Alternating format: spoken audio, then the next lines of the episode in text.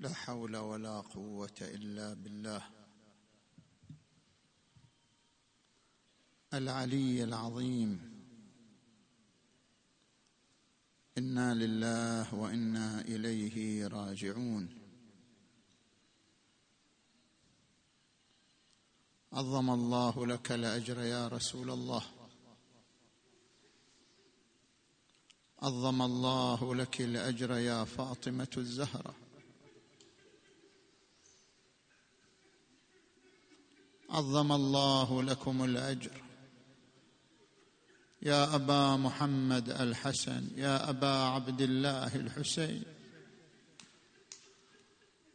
عظم الله لك الأجر يا عقيلة النساء. أنت الصابرة أنت المحتسبه الليلة هم جالسون في مجلس العزاء. الليلة فاتحة أمير المؤمنين. الليلة بيت أمير المؤمنين كله صرخات وآهات. لا يمر أحد الليل على بيت علي إلا ويسمع وعليا. لا يمر أحد إلا ويسمع وإماماه وسيداه. قم ناشد الإسلام عن مصابه. بعد انت تحفظ القصيدة تعرف المدلول. اي وهذا انت وهذا النعي مع زينب مع أم كلثوم. قم ناشد الإسلام عن مصابه. أصيب بالنبي أم كتاب وعليا أم أن ركب الموت فيه قد سرى بالروح محمولا على ركابه. بلى بلى بلى قضى نفس النبي المص وعليا بلى بلى قضى نفس النبي المصطفى وأدرج الليلة فيه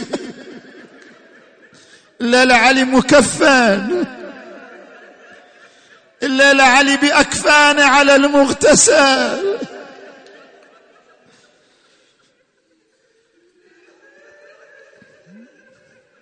وأدرج الليلة في أثوابه عاش غريبا بينهم وقد قضى. بسيف أشقاها على اغترابه.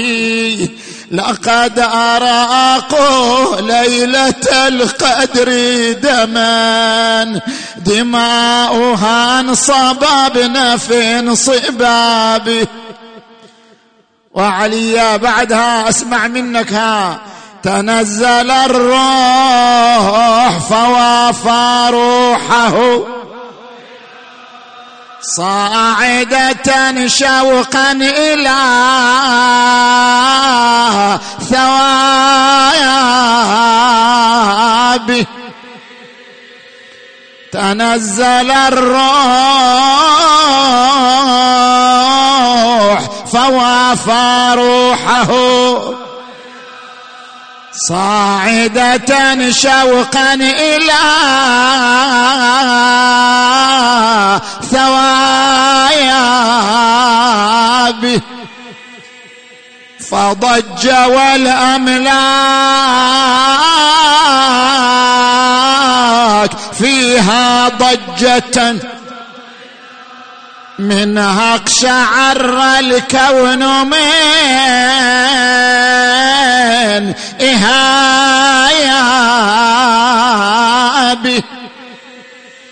وانقلب الإسلام في الفجر بها. للحشر إعوالا على يا مصايا. قول قول قول. قتلتم الصلاة في محراب. إيه إيه إيه. قتلتم الصلاة في محراب. يا قاتليه وهو في محراياب كرر كرر قتلتم الصلاة في محراب. وعليا يا قاتليه وهو في محرايا. والصام يدعو كل يوم صارخا. قد نضحوا دمي على يا ثيايا أطاعة قتلهم من لم يكن تقبل طاعات الورايا إلا يا بي خلنا نرجع للكلمة قتلتم الصلاة في محراب. يا قاتليه وهو في محرايا. الله يساعد قلب زينب. يا مشافة على المغتسل. إيه البطل العظيم. داحي باب خيبر. وإذا هو أصفر اللون. نحيف الجسم ممدود على المغتسل والدماء تسيل من جبهته اويلي يا بويا يا بويا نادت والدمع سال يا كهف اليتامى وزين الأبطال. عسى بعيد البلا من الدار تنشال.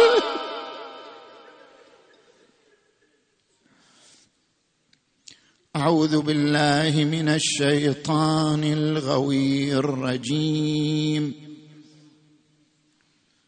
بسم الله الرحمن الرحيم. فأما من أعطى واتقى وصدق بالحسنى فإن الجنة هي المأوى. آمنا بالله صدق الله العلي العظيم.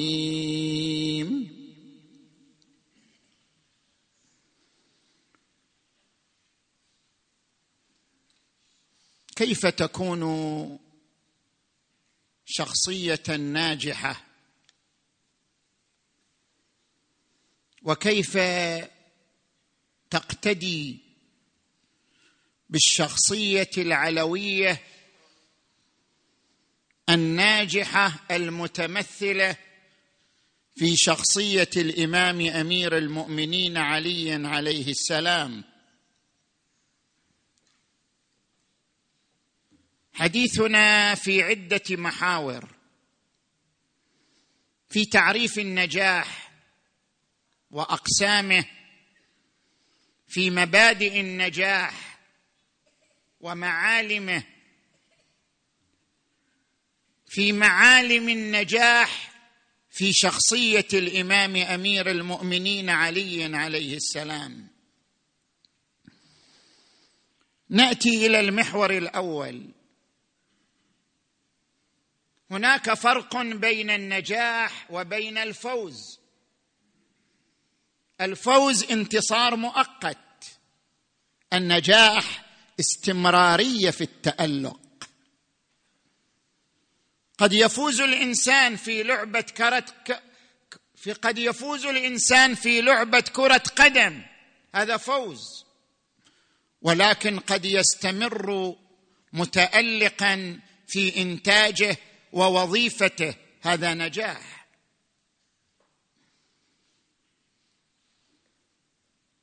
هولاكوي أستاذ علم نفس إيراني مقيم بالولايات المتحدة يقول هناك نجاح نسبي وهناك نجاح حقيقي. النجاح النسبي هو الذي يختلف باختلاف المجتمعات والنجاح الحقيقي هو النجاح الثابت في كل مجتمع. مثلا في المجتمعات ما نقول في كلها في بعض المجتمعات الشرقية النجاح هو أن تكتسب ثلاث خاءات. خون خاك خذا. خون يعني أن يكون دمك من قبيلة معروفة يعتبر عندهم نجاح. خاك يعني أن تنتسب إلى تراب إلى وطن إلى تربة معروف يعتبر عندهم نجاح. خذا أن تكون مسلما أو موحدا هذا يعتبر نجاح. من اكتسب الخاءات الثلاث فهو ناجح في بعض المجتمعات الشرقية وإن كان فاشلا في عمله في دراسته. في المجتمعات الصناعية من امتلك المال والقدرة على استثمار المال والشهرة فهو ناجح حتى لو كان سيء الخلق بأهله سيء المعاملة لأهله يعتبرونه ناجح لأنه يملك المال والشهرة والقدرة على استثمار المال. في المجتمعات المعلوماتية من امتلك المعلومة والقدرة على توظيف المعلومة فهو ناجح وإن كان فاشلا في حياته الزوجية. اذا هذه كلها نجاحات نسبية وليست نجاحات حقيقية. النجاح الحقيقي ما هو؟ النجاح الحقيقي هو الذي يتمتع بهذه السمات الأربع. الهدفية السكينة الإنتاجية تحقيق الذات. أن تكون إنسانا هادفا في حياتك لا تعيش مضطربا ولا متخبطا. عارف أهدافك وقاعد تمشي نحوها. أن تكون إنسانا هادئا مطمئنا. ألا إن أولياء الله لا خوف عليهم ولا هم يحزنون. اطمئنانك يجعلك تسير بخطى ثابتة بخطى مدروسة بخطى متأنية. الإنسان القلق المتوتر لا ينجح. الإنسان الهادئ المطمئن هو الذي ينجح. السمة الثالثة الإنتاجية. هل عندك إنتاج؟ على مستوى وظيفتك على مستوى فكرك على مستوى علاقاتك الاجتماعية. أن يكون لك إنتاج. وإلا فقد ورد عن الإمام الكاظم عليه السلام من تساوى يوماه فهو مغبون. هذا مدير شركه بس ما قاعد ينتج للشركة شيء. وإن كان مدير ملتزم منتظم. هذا معلم يوميا يدرس نفس المادة بس ما عنده إنتاج. عدم الإنتاجية دليل على الإخفاق والفشل وعدم النجاح. والسمة الرابعة تحقيق الذات أن تكون راضيا عن ذاتك. لأنك ترى مشاريعك مثمرة وترى مشاريعك منتجة. لذلك يكون لك رضا وقناعة بنفسك وبذاتك. هذه السمات الأربع هي سمات النجاح الحقيقي. نأتي إلى المحور الثاني. ما هي مبادئ النجاح؟ طيب أنا أريد أن أكون ناجح. أريد أن أكون شخصية ناجحة في حياتي. ما هي المبادئ والخطوات التي إذا سلكتها وصلت إلى النجاح وإلى التألق؟ براين تريسي إلى كتاب علم نفس النجاح. ترجمه الدكتور عبد اللطيف الخياط. يتحدث عن مبادئ النجاح. كل ما تحدث عنه ورد في تراث الإمام أمير المؤمنين علي عليه السلام. الإمام علي قبل ألف وأربعمائة سنة يتناول نفس المبادئ التي تناولها علم نفس النجاح واعتبرها مبادئ أصيلة وضرورية في الوصول إلى الشخصية الناجحة. ما هي هذه المبادئ؟ المبدأ الأول تحديد الهدف. لابد أن تختار لك تخصص. انت شاب طلعت من الثانوية تريد تدخل الجامعة. تختار تخصصا بعد دراسة التخصصات بسلبياتها وإيجابياتها. تختار التخصص المناسب تحديد الهدف. المبدأ الثاني تحديد الأولويات. مع الأسف كثير من شبابنا يختار التخصص الأسهل يختار التخصص الأسرع سنتين ثلاث ويخلص. هذا ليس نجاح هذا ليس تألق. أن تختار التخصص الأنفع أن تختار التخصص الأكثر فائدة إلى مجتمعك. ورد عن الرسول محمد.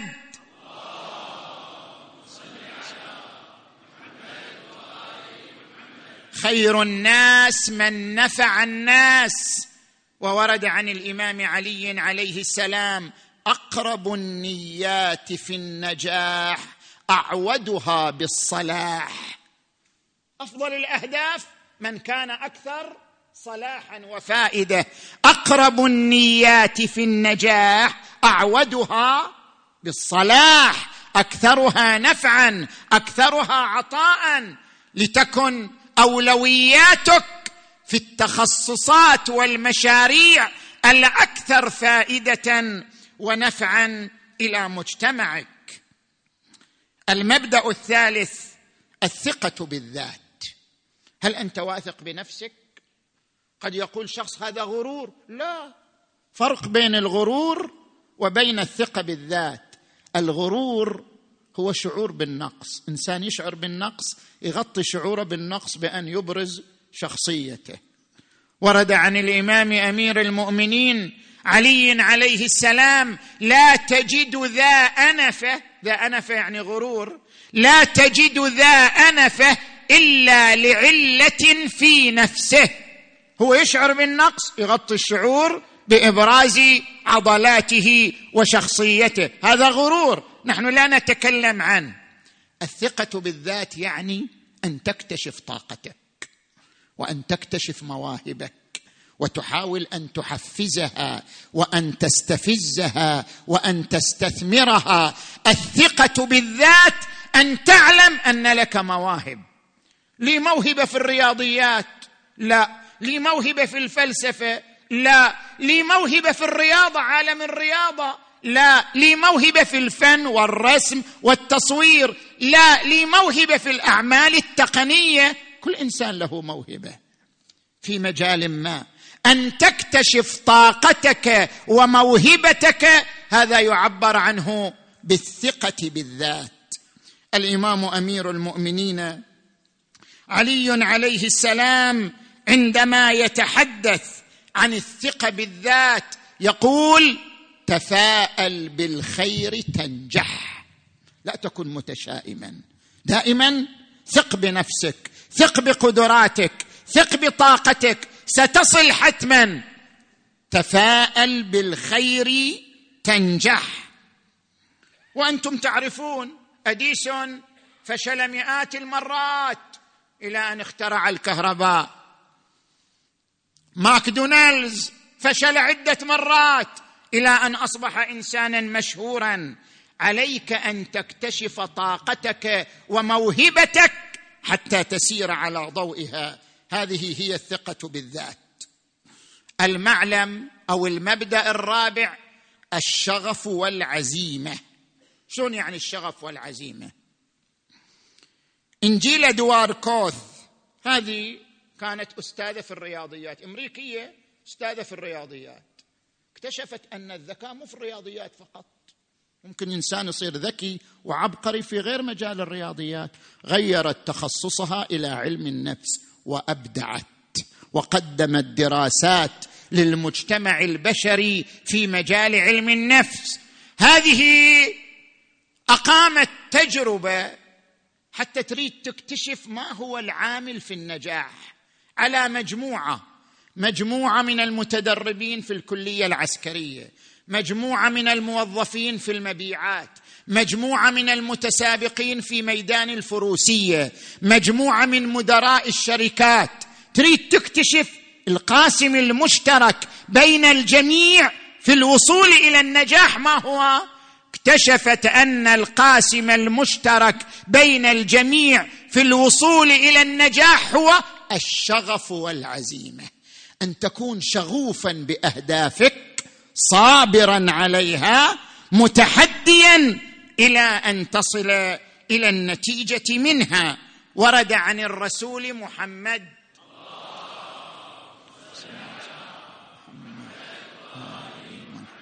منهومان لا يشبعان طالب علم وطالب مال.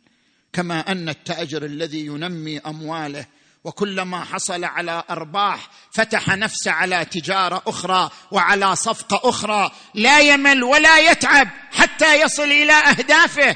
أيضا طالب العلم طالب المعرفة كل يوم يبحث عن مجال من المعرفة أفق من المعلومات لا يمل ولا يتعب كلاهما شغوف بطريقه منهومان لا يشبعان طالب علم وطالب مال. المبدأ الخامس إدارة الذات وضبطها. كيف تدير نفسك؟ أنت عندك شهوة وعندك عقل. ورد عن الإمام علي عليه السلام إن الله ركب في ابن آدم عقلا وشهوة. فمن غلب عقله شهوته فهو خير من الملائكة. ومن غلبت شهوته عقله فهو أدنى من البهائم. أنت لك شهوة وعقل. أدر ذاتك. اضبط نفسك. استوفي شهوتك في مجالاتها واستوفي عقلك. في مجالاته. إدارة الذات تعني أن تقسم وقتك أن تقسم قدراتك أن تقسم طاقاتك أن تقسم حقوقك التي الحقوق التي عليك. هذه عبارة عن إدارة الذات. ورد عن الرسول صلى الله عليه وآله إن لربك عليك حق ولجسمك عليك حق ولأهلك عليك حق فأعط كل ذي حق حقه. هذه إدارة الذات. وأيضا ورد عن الإمام أمير المؤمنين علي عليه السلام لا ينبغي للمؤمن أن يكون شاخص. شاخص يعني مهتم إلا في ثلاث. تزود لمعاد. عبادة ليلة قدر. ليلة شهادة الإمام علي يطلع يستمع يستفيد. تزود لمعاد أو مرمة لمعاش. تجارة وظيفة يكتسب من خلالها معاشه أو لذة في غير محرم. يمارس لذته يشبع لذته لذة طعامية لذة مثلا طبيعية لذة جنسية أو لذة في غير محرم. هذا عبارة عن تنظيم الذات وإدارة الذات. وكيف يضبط الإنسان ذاته وهمومه التي تعترض حياته. أيضا المبدأ السادس اتخاذ القرار والمبادرة. الناجح هو الذي لا يتوانى. ولا يتأخر. متى ما اتضحت له الأهداف اتخذ القرار وبادر لأنه صاحب إرادة لأنه صاحب عزيمة. لا تخش من ثلاث. تقول دواركوث لا تخش من ثلاث. الخطأ الفشل كلام الناس. الخطأ كثير منا يخطئ لكن تحمل اخطائك وبادر إلى إصلاحها. الفشل قد تفشل ولكن قد يكون لك بعد الفشل نجاح. كلام الناس لا ينتهي نقد الناس لا ينتهي تعليق الناس لا ينتهي. سر في طريقك الذي اقتنعت بأنه يفيد المجتمع وينفع المجتمع لكي تصل إلى التألق والنجاح. من هنا ورد عن الإمام أمير المؤمنين علي عليه السلام إذا خفت من شيء فقع فيه انت خايف؟ انت خايف تمشي في الطريق بس هو طريق نافع لا تخف إذا خفت من شيء فقع فيه فإن انتظارك له أشد من وقوعك فيه. أنت تنتظر قلق متوتر ما أدري أدخل ما أدخل. لماذا؟ ارفع القلق بقرار وإرادة حازمة فإن انتظارك له أشد من وقوعك فيه. وورد عن الإمام أمير المؤمنين علي عليه السلام أنه قال الرجل على قدر همته. كيف يميز الرجال؟ بلباسهم بجمالهم بأنسابهم؟ لا. ميزة الرجل بقوة إرادته. الرجل على قدر همته. ورد عن الإمام أمير المؤمنين علي عليه السلام قيمة كل امرئ ما يحسنه شقد تحسن أنت؟ قيمتك فيما تحسن. شقد تقدر تقدم عطاء للمجتمع؟ قيمتك في عطائك. فأما من أعطى واتقى وصدق بالحسنى فإن الجنة هي الماوى قيمتك في عطائك وإنتاجك وليس في شيء آخر. المبدأ السابع الوسط المحفز. وين تعيش أنت؟ شنو شلتك؟ شنو أصدقائك؟ شلة خايبة؟ لو شلة ناجحة في حياتها. أنت اختر أصدقاء ناجحين حتى تصير ناجح. أنت اختر شلة ناجحة حتى أنت تصير ناجح. اصدقائك الوسط الذي تعيش فيه مؤثر على شخصيتك مؤثر على دربك مؤثر على مسيرتك. ورد عن الرسول صلى الله عليه وآله المرء على دين خليله فلينظر أحدكم من يخالل من يخالط. من هنا ركز الإمام علي عليه السلام على الصديق. على المحيط الذي تعيش فيه. هل هو محيط يحفزك نحو النجاح أم يثبطك ويرجعك إلى الوراء؟ قال علي عليه السلام إياك إياك ومصادقة الأحمق. فإنه يريد أن ينفعك فيضرك. أحمق والبخيل. فإنه يمنعك أحوج ما تكون إليه. بعد والفاجر فإنه يبيعك بالقليل التافه. إنسان ما عنده مبادئ ما عنده خطوط حمراء. هذا اللي ما عنده خطوط حمراء فاسق كيف يحترم صداقتك؟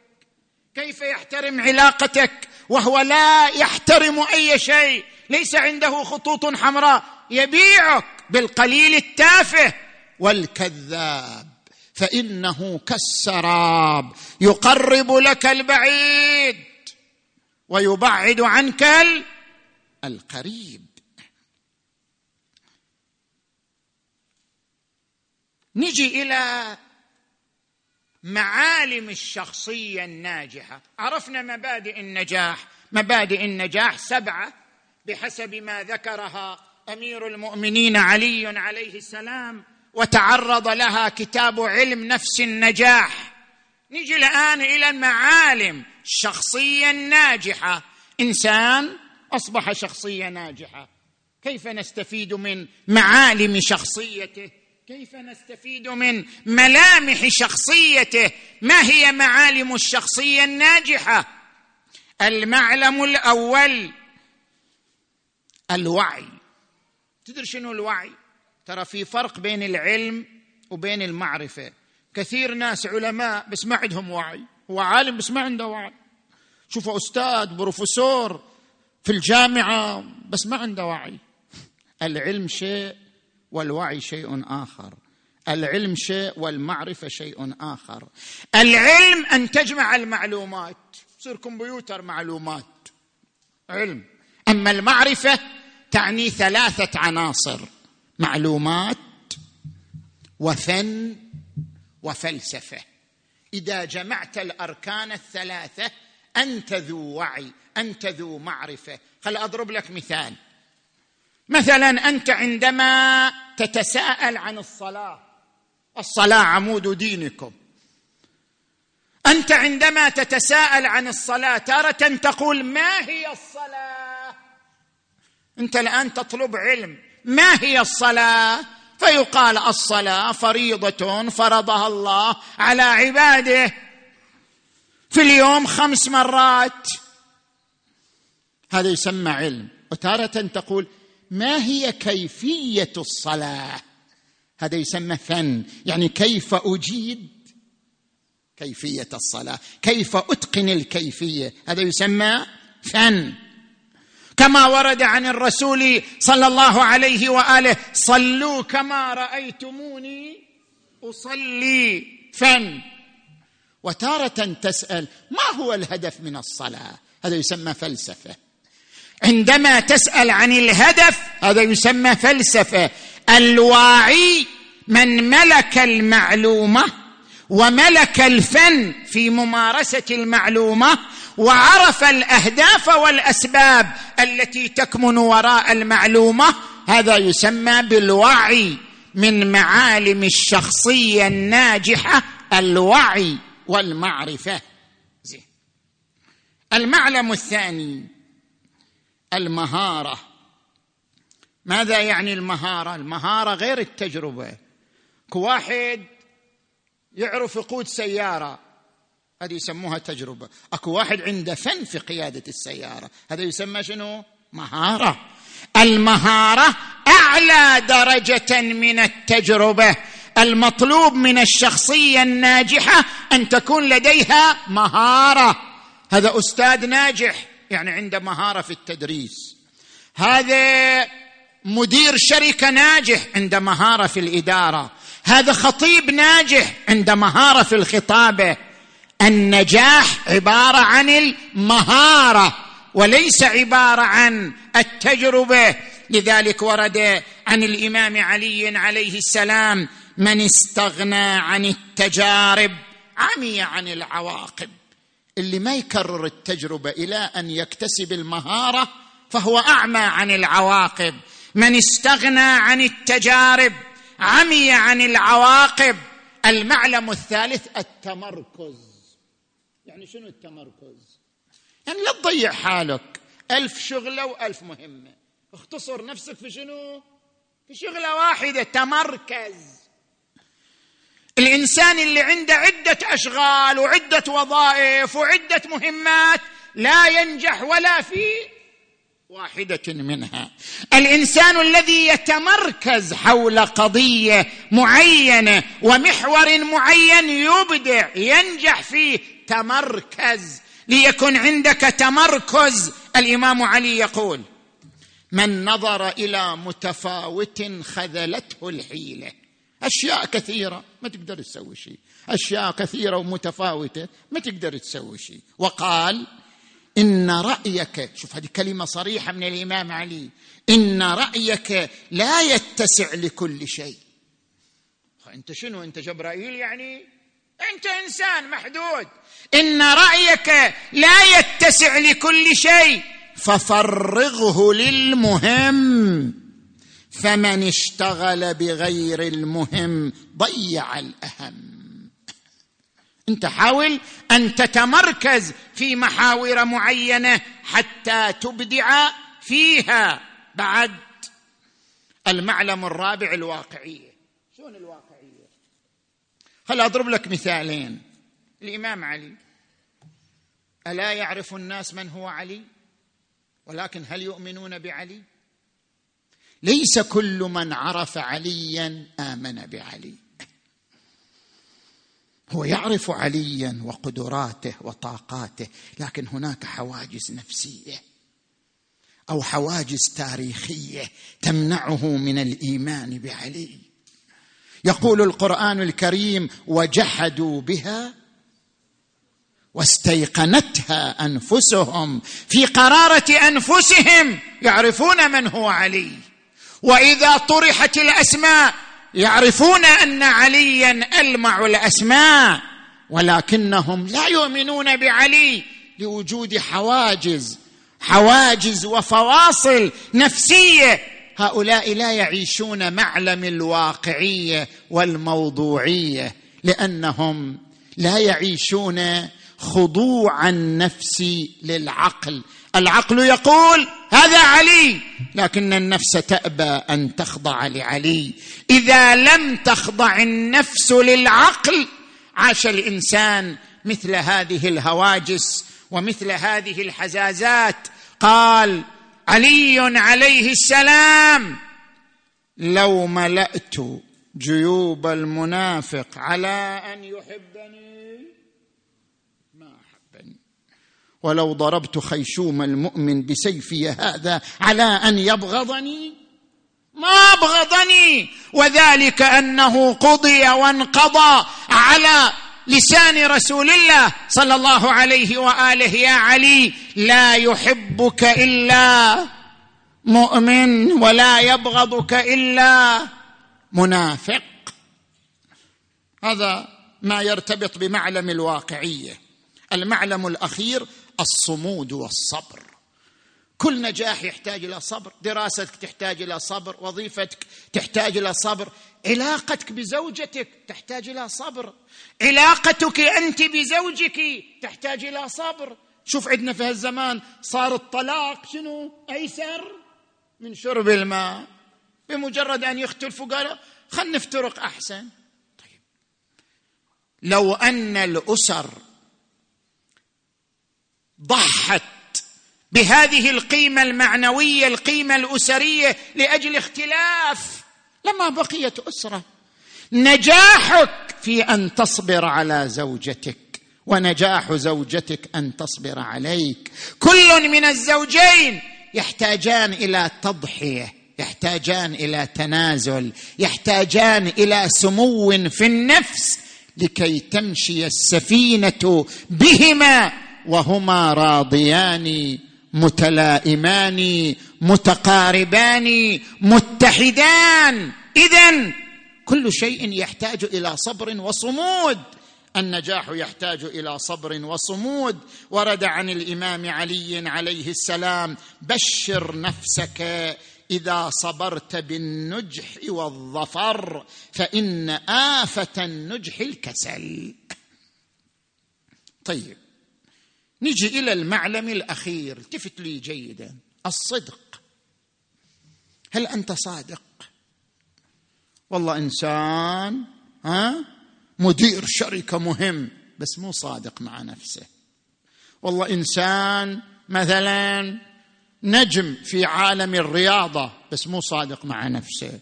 إنسان رمز في عالم التمثيل والفن بس مو صادق مع نفسه. إنسان مشهور بس مو صادق مع نفسه. الصدق. ماذا يعني الصدق؟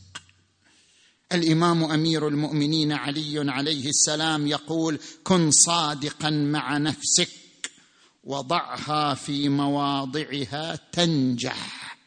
اتقوا الله وكونوا مع الصادقين. الصدق أن تجمع بين الخطين. الخط القصير والخط الطويل. أنت لم تخلق للخط القصير وإنما خلقت للخط الطويل. لن تعيش في الدنيا كثيرا مهما عشت.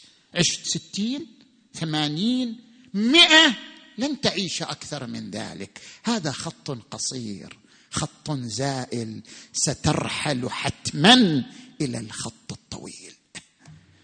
إذا أدركت أن توفق بين الخط القصير والخط الطويل فأنت الصادق مع نفسك. أنت الذي وضعت نفسك في مواضعها ونفس وما سواها فألهمها فجورها وتقواها. قد أفلح من؟ زكاها. وقد خاب من؟ دساها. دساها يعني غشها. أنت تغش نفسك. عندما تزاول المعاصي هذا يسمى غش دس وقد خاب من دساها. الصادق مع نفسه هو الذي ينظر دائما إلى الخط الطويل لا إلى الخط القصير. يقول القرآن الكريم من كان يريد العاجله عجلنا له فيها ما نشاء لمن نريد ثم جعلنا له جهنم يصلاها. مذموما مدحورا ومن أراد الآخرة وسعى لها سعيها وهو مؤمن فأولئك كان سعيهم مشكورا. كلا نمد هؤلاء وهؤلاء من عطاء ربك. وما كان عطاء ربك محظورا. أنت لتكون صادقا عليك أن تركز على الخط الطويل أكثر من تركيزك على الخط القصير. أشير إلى مثالين ثم أدخل في شخصية الإمام علي. يا أختي يا بنتي عليك بالالتزام بالحجاب. لا يغرنك الخط القصير. ربما تغتر الفتاة بجمالها بأناقتها بأنوثتها. وتقول لماذا يقيدني الإسلام ويفرض علي حدودا شديدة على حجابي على التزامي؟ لماذا أريد أن أكون حرة؟ أريد أن أبرز جمالي وأناقتي. لا يغرنك الخط القصير. هذا الجمال سيزول يوما من الأيام. وهذه الأناقة ستتبخر يوما من الأيام. سينتهي الخط القصير وتاتين إلى الخط الطويل. يا أيها الإنسان إنك كادح إلى ربك كدحا فملاقيه. سيأتي اليوم سيأتي الموت يوما من الأيام. وحينئذ لابد أن تنتبهي إلى ما يريده الخط الطويل منك. ورد عن الإمام علي عليه السلام ما لعلي؟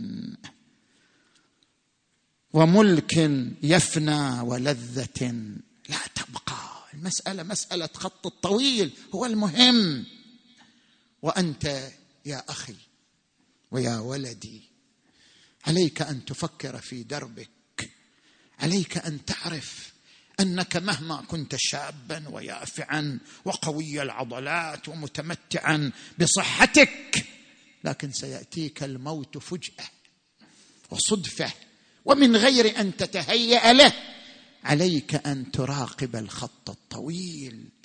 عليك أن تقرأ الآية. زين للناس حب الشهوات من النساء والبنين والقناطر المقنطرة من الذهب والفضة والخيل المسومة والأنعام والحرث.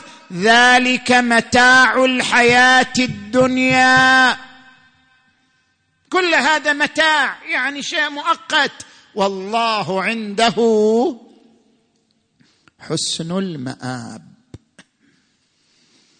فإذا التفت ارتبط بالمسجد ارتبط بصلاة الجماعة ارتبط بالدعاء ارتبط بما يقربك ويزلف لديك الخط الطويل.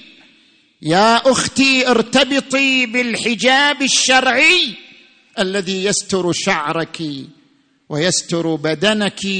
ويا أخي ارتبط بالإيمان وبدرب الصالحين. وكونوا مع الصادقين. فهذا هو الصدق. نأتي للمحور الأخير. هل كان علي ناجحا؟ عندما نريد أن نتكلم عن النجاح يأتينا هذا السؤال. هل كان الإمام علي انسانا ناجحا في حياته؟ ربما يقول شخص لا لأن الإمام علي أسس دولة ولم تستقر الدولة. دخل حروب طاحنة. مارس دخل حروبا ثلاثة. ولم تستقر دولته. كلها أربع سنين وأشهر. الشخص الذي لم يستطع أن يؤسس دولة مستقرة كيف نعتبره انسانا ناجحا؟ الجواب النجاح. الذي حققه علي بن أبي طالب حققه في القضايا المصيرية المفصلية. علي نجح في القضايا المفصلية القضايا المصيرية التي تعد من العناصر الثابتة لا من العناصر المتغيرة. والله أسس دولة ما أسس دولة أسس شركة ما أسس شركة. هذه عناصر شنو؟ متغيرة عناصر زائلة. علي حقق النجاح في العناصر الثابتة في المجالات المصيرية في المجالات المفصلية. المجال الأول علم علي وهل هناك أعلم من علي؟ علي استثمر حياته وشبابه في العلم. لقد علمتم منزلي من رسول الله. بالقرابة القريبة والمنزلة الخصيصة.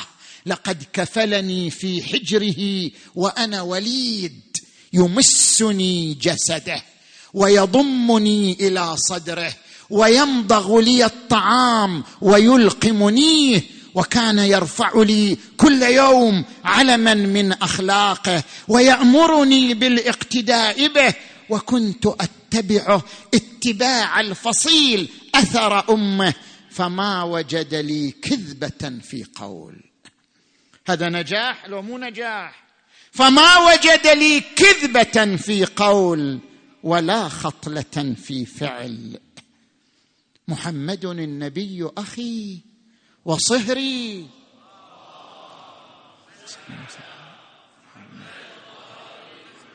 محمد النبي أخي وصهري وحمزة. سيد الشهداء. عمي وجعفر الذي يضحي ويمسي يطير مع الملائكة. ابن أمي وبنت محمد سكني. وعرسي منوط لحمها بدمي. ولحمي وسبط أحمد ولداي منها. فمن منكم له سهم؟ كسهمي سبقتكم إلى الإسلام طرا على ما كان من فهمي وعلمي وصليت الصلاة. وكنت طفلا صغيرا ما بلغت أوان حلمي. وأوجب لي ولايته عليكم رسول الله يوم غدير. خمي فويل ثم ويل ثم ويل لمن يرد القيامة وهو خصمي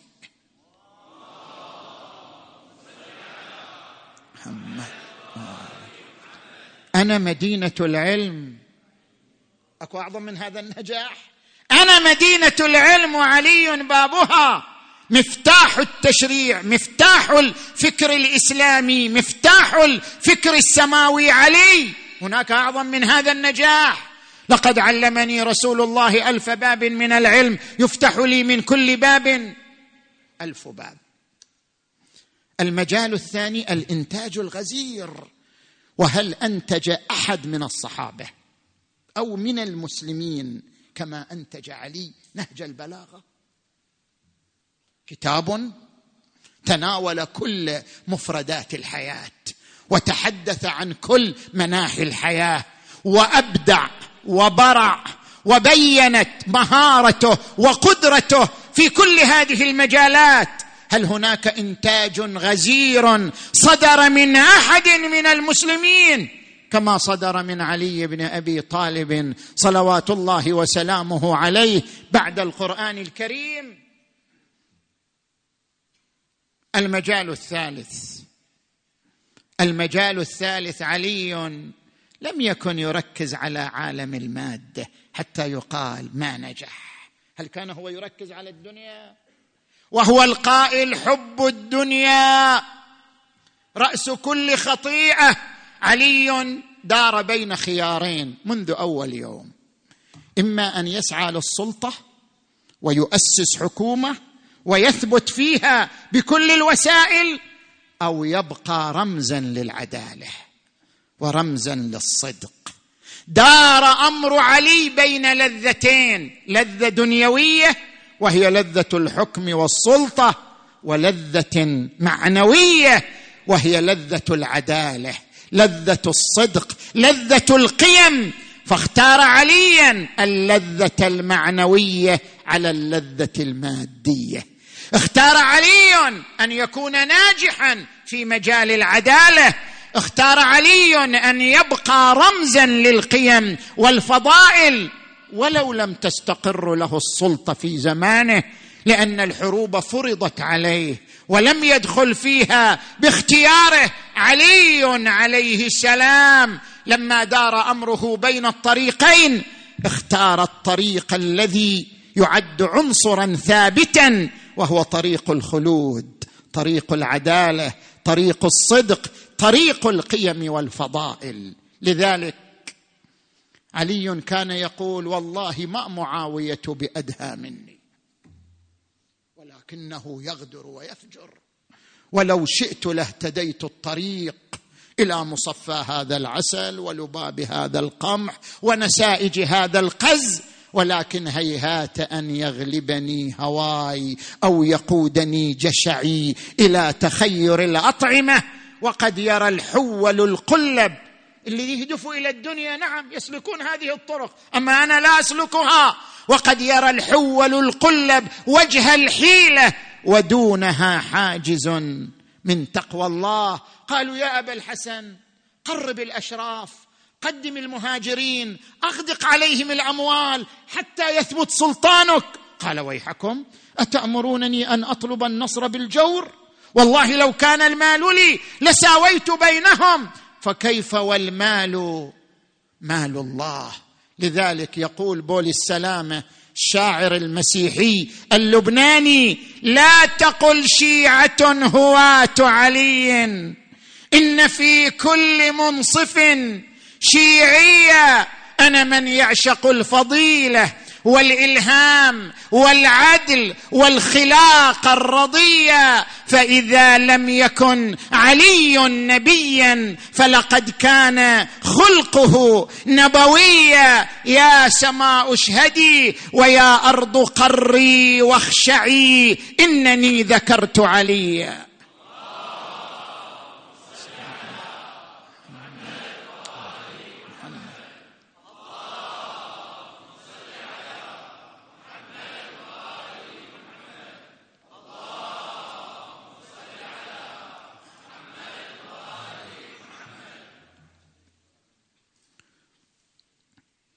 والمجال المصيري الأخير الذي برع فيه علي بن أبي طالب بناء القادة. يقولون في علم الإدارة القائد من يخرج قادة. علامة القيادة أن تخرج قيادات أخرى. علي قائد وبنى قادة. الحسين أبو الفضل العباس الحسن الزكي علي بنى قادة على خطه على منهجه على سيرته على دربه. لذلك شكل النجاح لأنه أمد التاريخ بقيادات تاريخية بارزة. هكذا كان علي عليه السلام. ومن أعظم نجاحات علي أنه ارتبط بالملكوت الأعلى. علي هو الإمام العادل. هو الفارس العظيم هو ذلك البطل الكبير لكن عليا هو نفسه هو العابد هو المتهجد هو الباكي في المحراب هو البكاء في المحراب. ليلا هو الضحاك إن جد الضراب. هكذا كان علي بن أبي طالب الإمام زين العابدين وهو سيد الساجدين. علي بن الحسين عليه السلام كان معروفا بالعبادة وكان يقتدي بجده الإمام علي عليه السلام. ويقول لولده الباقر ناولني صحيفة أعمال جدي أمير المؤمنين. يقول فناولته إياها فبكى وبكى. قال من يقدر على عبادتك يا أمير المؤمنين؟ من يقدر على عبادتك يا أمير المؤمنين؟ الإمام علي هو نفسه يقول أنتم لا تقدرون مثلي ولكن اقتدوا. ألا وإن لكل مأموم إماما يقتدي به ويستضيء بنور علمه. ألا وإن إمامكم قد اكتفى من دنياه بطمره ثوبين فقط ومن طعامه بقرصيه ألا وإنكم لا تقدرون على ذلك. ولكن أعينونا بورع واجتهاد وعفة وسداد. علي بن أبي طالب كان هكذا مع الله ومن الله. وفي الله يصلي في اليوم والليله ألف ركعة.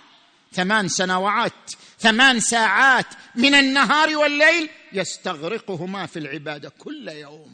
ثمان ساعات. علي بن أبي طالب يقول عنه ضرار بن ضمرة. دخل ضرار بن ضمرة على معاوية بن أبي سفيان بعد مقتل الإمام علي عليه السلام. قال يا ضرار صف لي عليا. قال اعفني من ذلك. قال أبيت عليك إلا أن تصف لي عليا. قال إن أبيت إلا ذلك فاسمع. كان علي والله بعيد المدى شديد القوى. يقول فصلا ويحكم عدلا. كان والله غزير الدمعه طويل الفكرة يحاسب نفسه إذا خلا ويقلب كفيه على ما مضى. يستوحش من الدنيا وزهرتها ويأنس بالليل ووحشته. كان يعظم أهل الدين ويتحبب إلى المساكين وكان يدنينا منه إذا اتيناه ويجيبنا إذا سالناه وكان فينا كأحدنا لكنا لا نكلمه هيبة منه. فإذا تبسم فعن مثل اللؤلؤ المنظوم. بعد ولقد رأيته ليله من لياليه ولقد رأيته ليلة من لياليه واقفا في محرابه. قابضا على شيبته. يتململ تململ السليم وهو يقول إليك يا دنيا غري غيري. لقد بنتك ثلاثا لا رجعة لي بعدها فعمرك قصير وعيشك حقير وخطرك كبير. آه من قلة الزاد الله أكبر يا أمير المؤمنين.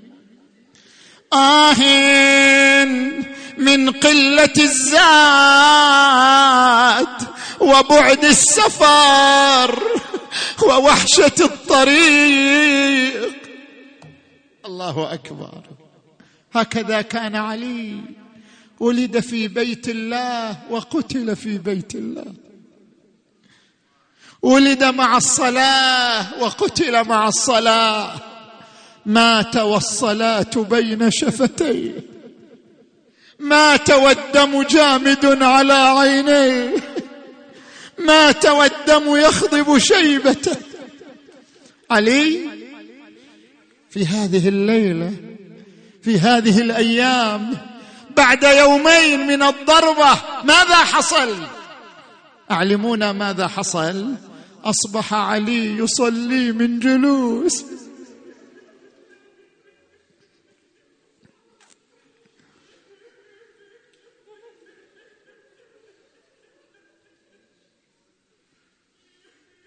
أدري بيك أنت الليلة مفجوع ها؟ مفجوع أنت الليلة ها؟ وأنت الليلة قلبك وين؟ قلبك في النجف هناك. قلبك مع علي ها؟ مع ضريح الإمام علي هناك. إيه إيه إيه. لكن وجه قلبك إلى النجف ها أريدك تزوره بسطرين الليلة. السلام عليك. إيه. خل تطلع الزيارة من قلبك هذه الليلة ها. السلام عليك يا أبا الحسن. السلام عليك يا أمير المؤمنين. لقد كنت أول القوم إسلاما وأسبقهم إيمانا. أبا الحسن لقد رزقنا بفقدك أبا الحسن لقد وترنا بمصيبتك فإنا لله وإنا إليه راجعون. الليلة أمير المؤمنين يصلي من جلوس. نظرت زينب إلى أخيها الحسن قالت أخي الحسن أحضر الطبيب أرى والدي كلما مرت الساعات ضعف جسمه وأصفر لونه. راح جاب الطبيب. أثير الكوفي طبيب مسيحي قال يا أبا الحسن فك العصابة فك العصابة عن جبهته أخذ عرقا من الشاة أدخلها في تلك الضربة في ذلك الجرح فأخرجه وإذا عليه شيء من البياض. قال أبا الحسن أبا الحسن اعهد عهدك فلقد وصلت الضربة إلى الدماغ. وعلياه وإماما. عظم الله أجوركم. ثم قال أمير المؤمنين يا ولدي يا حسن أدخل الناس فردا فردا. الناس واقفين على الباب تريد الدخول. كل واحد يقول أريد أن أرى حبيبي. يومين ما نشوفه في المسجد. يومين ما نشوفه في المحراب. نريد أن أراه. أريد أن أرى حبيبي أمير المؤمنين. صار الناس يدخلوا عليه واحد واحد. وهو يقول سلوني قبل أن تفقدوني. إني مفارقكم بعد ليلة. سلوني قبل أن تفقدوني. والناس تسأله والإمام الحسن يقول سلوه وخففوا عليه. ترى ما يقدر خففوا عليه. سلوه وخففوا عليه المسألة. دخل عليه ابن عباس. يقول سألته سبعين مسألة فأجابني عنها واحدة بعد أخرى. ثم لما خرج الناس عظم الله أجوركم وقف الإصبغ ابن نباته. واقف على الباب. على الباب واقف. خرج إليه الحسن قال يا إصبغ اذهب إلى بيتك. قال لا والله لا والله لا تطاوعني قدماي حتى أرى حبيبي أمير المؤمنين. يا إصبغ ارجاع إن أمير المؤمنين ثقل حاله. وضعف جسده. قال لا أرجع لا أرجع. سمع الإمام علي صوته. قال يا حسن أدخله. فإنه من محبينا أهل البيت. أدخله. يقول فلما دخلت عليه فزعت. لقد رأيته معصب بعصابة صفراء. والله ما أدري أوجهه أشد صفرة. عليا وإماما. والله ما أدري أوجهه أشد صفرة من العصابة. أم العصابة أشد صفرة؟ فلما رأيته بكيت.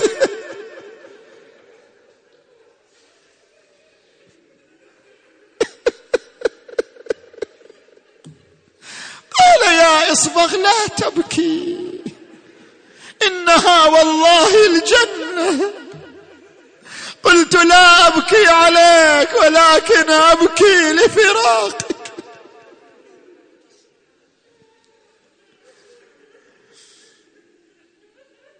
عظم الله أجوركم ثم دخلت عليه العقيلة زينب. وأم كلثوم الله يساعدهم الليلة. جلست أم كلثوم عند رأسه جلست زينب بين يديه. كل منهما يقول أبا أبا من للصغير حتى يكبر. مو انت ابو الايتام مو انت ابو الأطفال.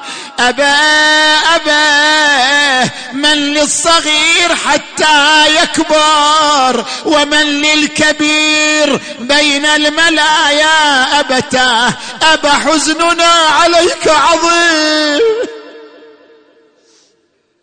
وعليا وإماما. إيه جاءت الساعة الأخيرة ها؟ ساعة الوداع ها؟ أنتم كلكم مستعدين لسماع ساعة الوداع. عظم الله أجوركم. فلما قربت الساعات نادى أمير المؤمنين ولدي حسن ولدي حسين ولدي محمد تعالوا إلى عندي. هذه الساعة الأخيرة. أنا مفارقكم عن قريب. هذه ملائكة ربي. تستقبل روح علي والدكم. عظم الله أجوركم. ثم قال أهل بيتي أوصيكم بتقوى الله في السر والعلانية وأن لا تبغي الدنيا وإن بغتكما. الله الله في الصلاة فإنها عمود دينكم. الله الله في الأمر بالمعروف والنهي عن المنكر. الله الله في الأيتام. الله الله في الفقراء. يا أبنائي يا حسن يا حسين يا حسن أوصيك بالحسين خيرا. حنون حنون. حنون أبو الحسن حنون. ويدري ويش العاقبة يدري يدري. يا حسن أوصيك بالحسين خيرا يا حسين أوصيك بالحسن خيرا يا حسن يا حسين أوصيكم بزينب زينب. إيه العزيزة زينب ها. المدللة زينب المخدرة زينب ها؟ تدري بعد؟ تدري أن عمر أبو الفضل 14 سنة. عمر أبو فاضل أربعة عشر سنة صغير لكن قال أين ولدي عباس؟ جابوه جابوه هذا ولدك العباس وقف. ماذا تريد منه أبا؟ زينب تقول له ماذا تريد منه أبا؟ قال أريد أن أوصيه. قالت أوصيه. بني الناس قال بلى أبا. قال أوصيك بأختك العقيل.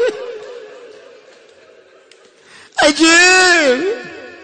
عجيب. توصي بالعقيلة ويش صاير؟ ويش بيصير من بعدك؟ ها؟ إيه الإمام يتنبأ بالمستقبل ها؟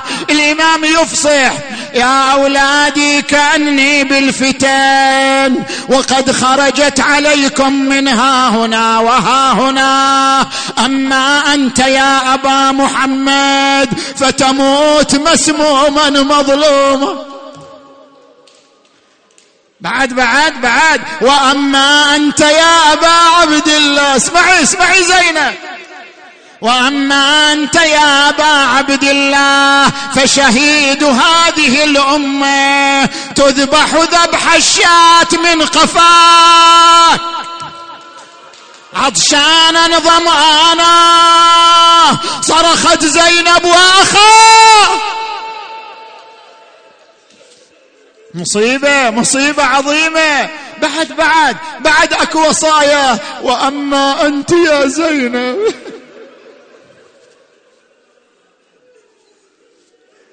الله يساعدها وتسمع هالكلام من أبوها. وأما أنت يا زينب فمسبية مهدية.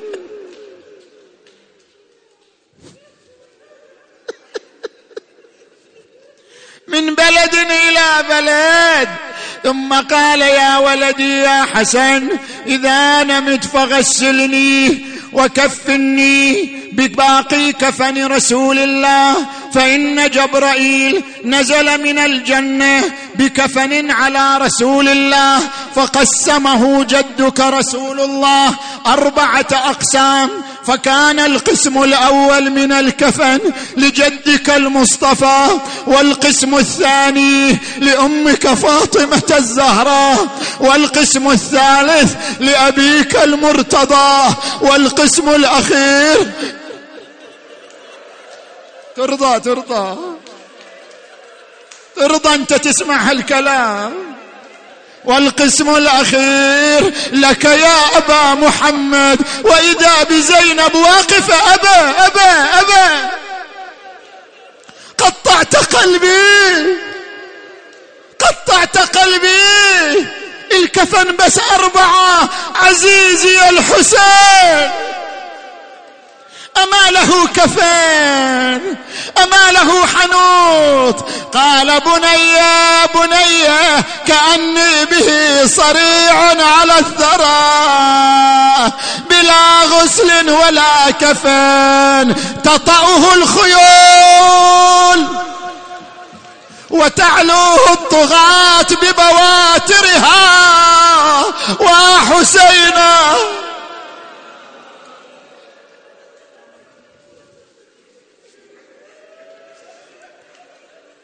عظم الله أجوركم وعند احتضار الموت. انت وياهم وياهم ها. وعند احتضار الموت. يا رسول الله يا فاطمة الزهراء يا زينب يا أم كلثوم. وعند احتضار الموت عرق جبينا وسكن انينا ومد يديه يديه ورجليه يا الله وغمض عينيه يا الله وفاضت روحه الشريف.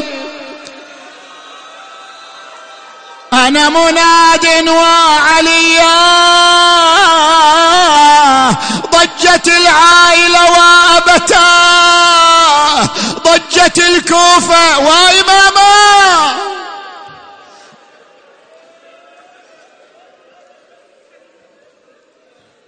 ماجور ماجور. مثاب مثاب. انت الليلة مع زينب تبكي ها. انت الليلة مع كلثوم تبكي ها ها. انت مع نعاويهم الليلة ها. أبو حسين ما تم صيامه إجا العيد وأطفاله يتم. زينب تتذكر العيد تتذكر أيام العيد. محلى الابو في العيد لو جمع أولاده. ولبسهم الزينة على جاري العادة. ورفرف عليهم بالهنا طير السعادة. طيب القلب وتصير عيشتهم هنية. وانتو يا زينب وإحنا أبونا قبل عيدة بتسعة أيام. سافر وخلانا وصرنا بعدها ايتام إيه غسل الحسن كفن الحسن الآن يريدوا يشيعوه.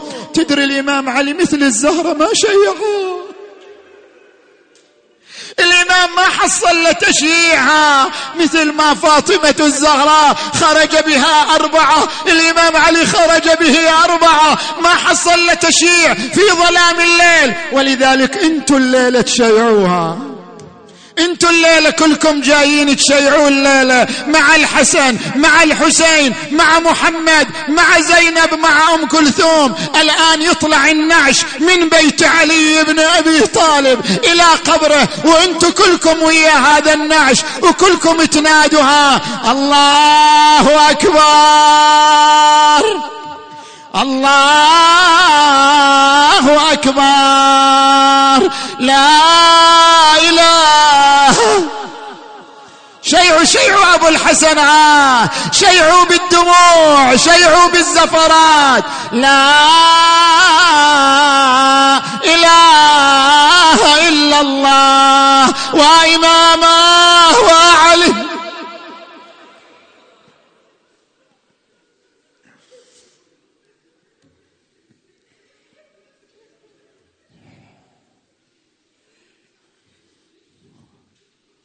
بعد أريد منك.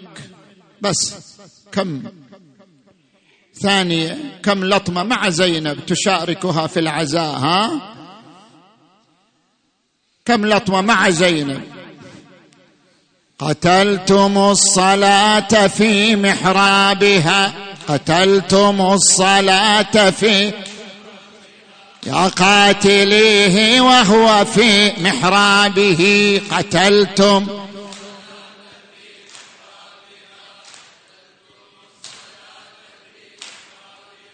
قاتليه وهو في الصوم يدعو كل يوم صارخا. قد نضحوا دمي على ثيابه. الصوم يدعو كل يوم صارخا. قد نضحوا دمي على ثيابه. أطاعة قتلهم. من لم يكن تقبل طاعة الورى إلا به. قتلتم الصلاة.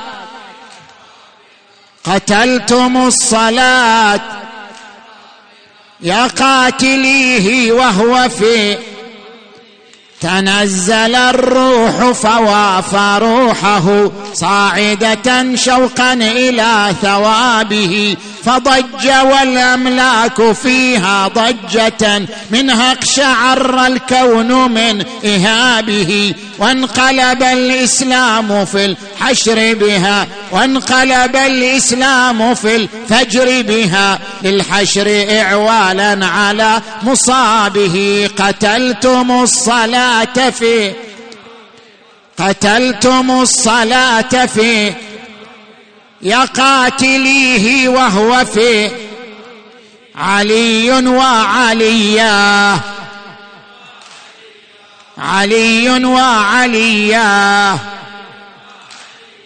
قتيل وقتيلا. ذبيح وذبيحا. علي وعليا. علي وعليا. يا الله اللهم بحق أمير المؤمنين وسيد الوصيين وقائد الغر المحجلين. اللهم بحق هذه الليلة المباركة وبحق هذا الشهر المبارك اللهم اغفر ذنوبنا واستر عيوبنا وكفر عنا سيئاتنا وتوفنا مع الأبرار اللهم اشف مرضانا ومرضى المؤمنين والمؤمنات كل من سألنا الدعاء له بقضاء الحاجة. اللهم اقض حاجتهم ويسر أمورهم. يا أرحم الراحمين. واجعلنا في هذا الشهر الشريف وهذه الليلة الشريفة من عتقائك من جهنم وطلقائك من النار وسعداء خلقك بمغفرتك ورضوانك يا أرحم الراحمين. اللهم صل على محمد وآل محمد. اللهم كن لوليك الحجه ابن الحسن صلواتك عليه. في هذه وفي كل وليا وقائدا ودليلا حتى تسكنه أرضك طوعا وتمتعه فيها طويلا. برحمتك يا أرحم الراحمين وإلى أرواح أمواتكم وأموات المؤمنين والمؤمنات الفاتحة تسبقها الصلوات.